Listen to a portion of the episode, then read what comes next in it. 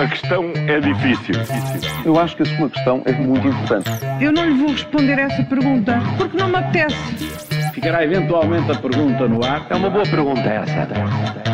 Paulo Ferreira e Júlio Magalhães, esta terça-feira falamos de estratégias pobres, campanhas sem fim, sindicalismo à direita, mas, Júlio, começamos por apoios que se gastam depressa. É verdade. Como gastar os 125 euros que os portugueses começaram ontem a receber? Ui, que puto. São cerca de 5 milhões de pessoas, não é, que vão receber este apoio. Não gastem tudo em dinheiro. Não gastem. Havia um pobre que, de facto, estava na rua e, de repente, passou uma senhora e deu-lhe, 2 euros. E disse assim: agora não vais gastar em bebida. E ele disse: não, esteja descansado, eu vou comprar uma lagosta. Bem, é sempre, vamos falar do 5 milhões de pessoas, não é? É sempre uma ajuda, é verdade, e é possível, provavelmente. Mas ontem lá fiz a viagem entre Porto e Lisboa, como vocês sabem. Foi. Meti 60 litros de gasolina, gastei 120. Já foram. A tua ajuda já foi teu apoio. Ao fim da tarde e ontem, entretanto, foram anunciados os preços da eletricidade e, contas feitas, 125 euros estão gastos no mesmo instante. Ontem ouvi um especialista dizer que, apesar dos esforços do governo em compensar nos impostos os preços de combustível, as petrolíferas e as gasolineiras não abdicam das margens, que andam na ordem dos 25% a 30% de lucro, ou seja, mais do que tinham antes da pandemia. Sendo assim, os preços vão continuar a subir, ou porque a produção de petróleo baixa, ou porque o preço de petróleo aumenta, mas é só mesmo para o cidadão comum que isto vai custar. É verdade. Olhem, será que a pluralidade sindical de que o país precisa é aquela que o Chega vai trazer? Sendo ou não, André Ventura disse ontem que o partido vai incentivar a criação de uma federação sindical. É verdade. O Observador já tinha aqui há uns meses noticiado que o Chega, de facto, ia entrar, digamos, nesse mercado sindical, e ontem o líder do partido veio dizer que está quase, não é? Farto de ver a luta sindical ser o monopólio dos partidos de esquerda, então este partido de extrema-direita decidiu dialogar para incentivar a criação de uma federação sindical. Por lei não o pode criar diretamente, mas claro que pode levar outros a criar uma central sindical. O PCP e o PS sabem bem como é que isso se faz, basta olhar para a CGTP e para a OGT. As prioridades desta federação sindical próxima de Chega serão então as polícias, os professores, a administração pública, profissionais de saúde e profissionais de segurança.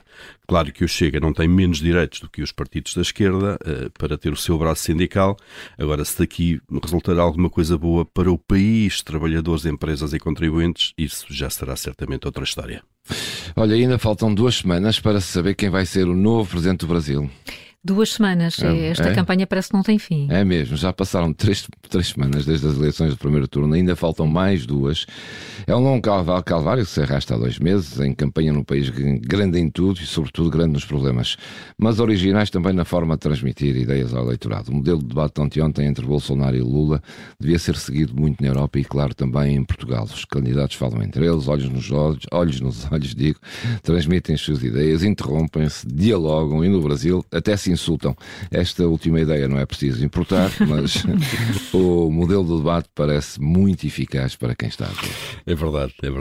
Houve ali alguns momentos de pausa também, que não se sabia quem é que pegava no tema sem moderação, que também mostra um bocadinho a importância dos moderadores. Mas é verdade, é um bom modelo. A sério que a estratégia contra a pobreza adotada em 2021 em Portugal não está a dar resultados? Com um plano tão eficaz, como é possível? Tanta ironia, Paulo Ferreira. Pelo menos o Presidente da República veio ontem pedir novos modelos de ação para concretizar essa estratégia de que falas. Pois veio. Marcelo aproveitou ontem o Dia Internacional para a Erradicação da Pobreza para pedir então, e citamos, vontade e ambição no combate a esta realidade que persiste na sociedade portuguesa e há de continuar a persistir enquanto estas intenções não passarem de uns papéis bem intencionados, discursos bonitos que depois na prática não vão a lado nenhum. O sentido de urgência é tanto que este plano foi lançado em 2021, mas só ontem é que o Governo se lembrou de nomear a pessoa que vai coordenar a tal Estratégia Nacional de Combate à Pobreza. Lá está, lançada o ano passado, só quase um ano então para o plano sair da gaveta. É de facto uma enorme pobreza franciscana. Ainda bem que faz essa pergunta sempre com o Paulo Ferreira e o Júlio Magalhães, nas manhãs 360 e a qualquer hora em podcast. A questão é difícil. Eu acho que a sua questão é muito importante. Eu não lhe vou responder essa pergunta, porque não me apetece. Ficará eventualmente a pergunta no ar. É uma boa pergunta essa.